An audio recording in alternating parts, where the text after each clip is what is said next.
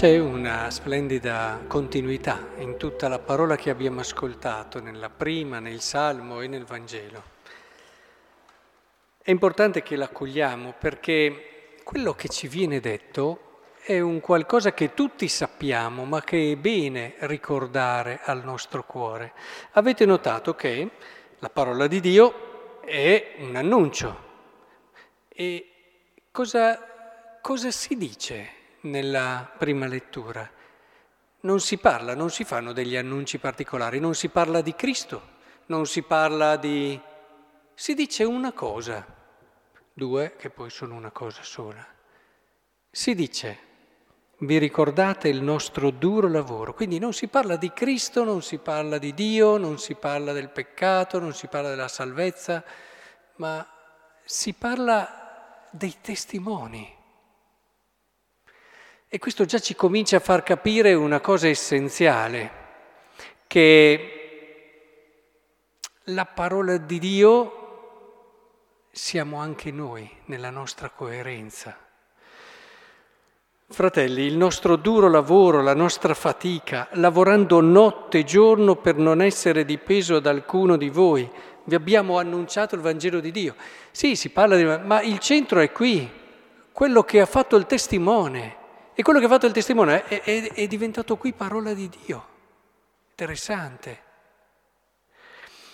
Voi siete testimoni, e lo è anche Dio, che il nostro comportamento verso di voi che credete è stato santo, giusto e irreprensibile. Lo stile di vita del testimone, lo stile di vita di noi, di noi, di noi che crediamo, di noi che annunciamo, diventa annuncio esso stesso.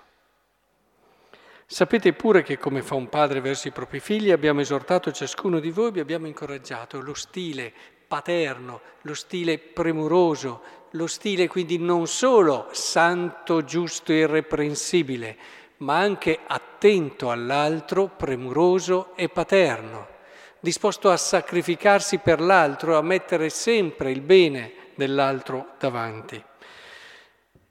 E dall'altra parte proprio per questo anche noi rendiamo continuamente grazie a Dio perché ricevendo la parola di Dio che noi vi abbiamo fatto, l'avete accolta. Quindi anche loro, la comunità l'ha accolta. Quindi sia il testimone, l'annunciatore, sia la comunità che l'ha accolto, l'ha fatto suo. È meraviglioso. Pensate, tutto questo è parola di Dio. È diventato parola di Dio in questa lettera ai Tessalonicesi.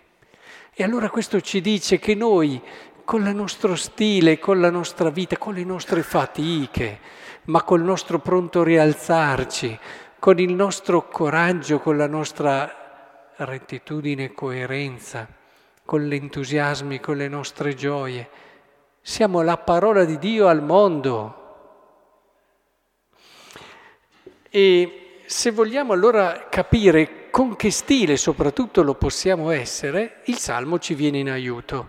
Dove andare lontano dal tuo spirito? Dove fuggire dalla tua presenza? Salmo famosissimo 138.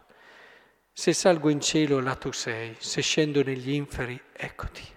Se prendo le ali dell'aurora per abitare l'estremità del mare, anche là mi guida la tua mano.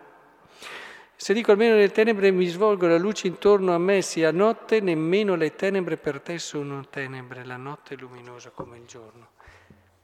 Uno dei più bei segni, testimonianze che possiamo dare è proprio quella di far toccare con mano alla gente che ci incontra che noi siamo certi, certi, che Lui c'è, che Lui c'è sempre, che Lui è presente sempre.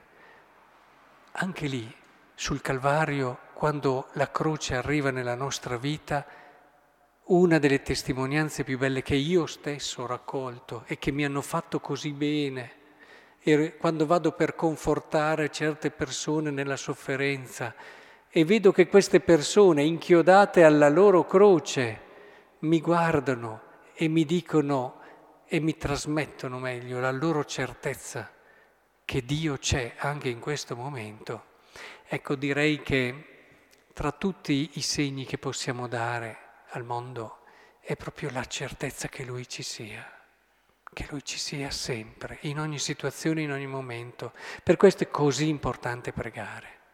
Il pregare è il luogo, è il momento, oltre che un luogo teologico, è il momento dove noi possiamo aiutare la nostra mente distratta, sostenere il nostro cuore che si fa prendere da tante altre cose e rafforzare la nostra volontà in questa consapevolezza che Lui c'è quando ci alziamo dalla preghiera il nostro cuore è assolutamente convinto e pieno della presenza di Cristo in ogni istante, in ogni momento. Lui c'è, Lui c'è, non ci abbandona mai.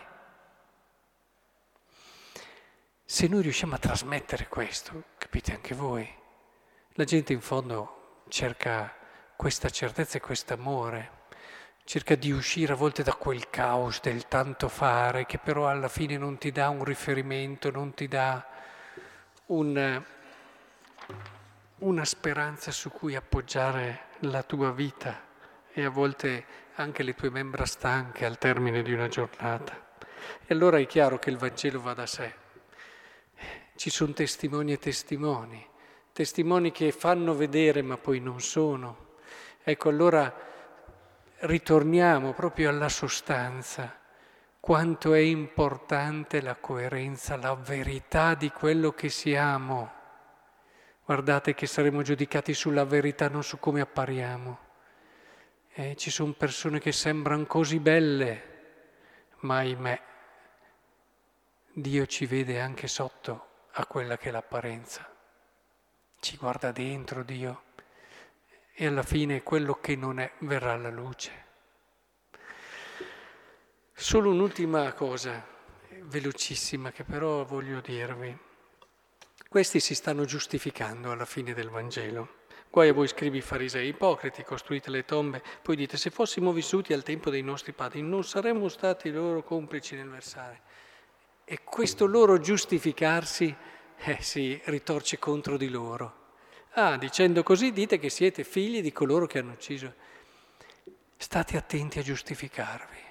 Quando ci si giustifica si tira sempre dentro qualcun altro e si esce sempre da un orizzonte limpido e di carità. Non giustificatevi mai, vi direbbe Santa Teresa d'Avila. E se vi ingiustamente condannano, fate come ha fatto Gesù, che è stato in silenzio. L'unico motivo vero, profondo, che potrebbe andare al di là di questa regola, dice anche lei, è un'esigenza di carità molto evidente, insomma, onde evitare degli scandali inopportuni, non veri, eccetera. Se ci sono allora delle esigenze di carità, allora sì, ma se ci rimettete solo voi, la vostra immagine. Eh. Ripetete nel vostro cuore, come ci hanno insegnato i santi, tante volte ci hanno lodato ingiustamente, che qualche volta anche possiamo accettare che ci considerino meno di quello che siamo in realtà.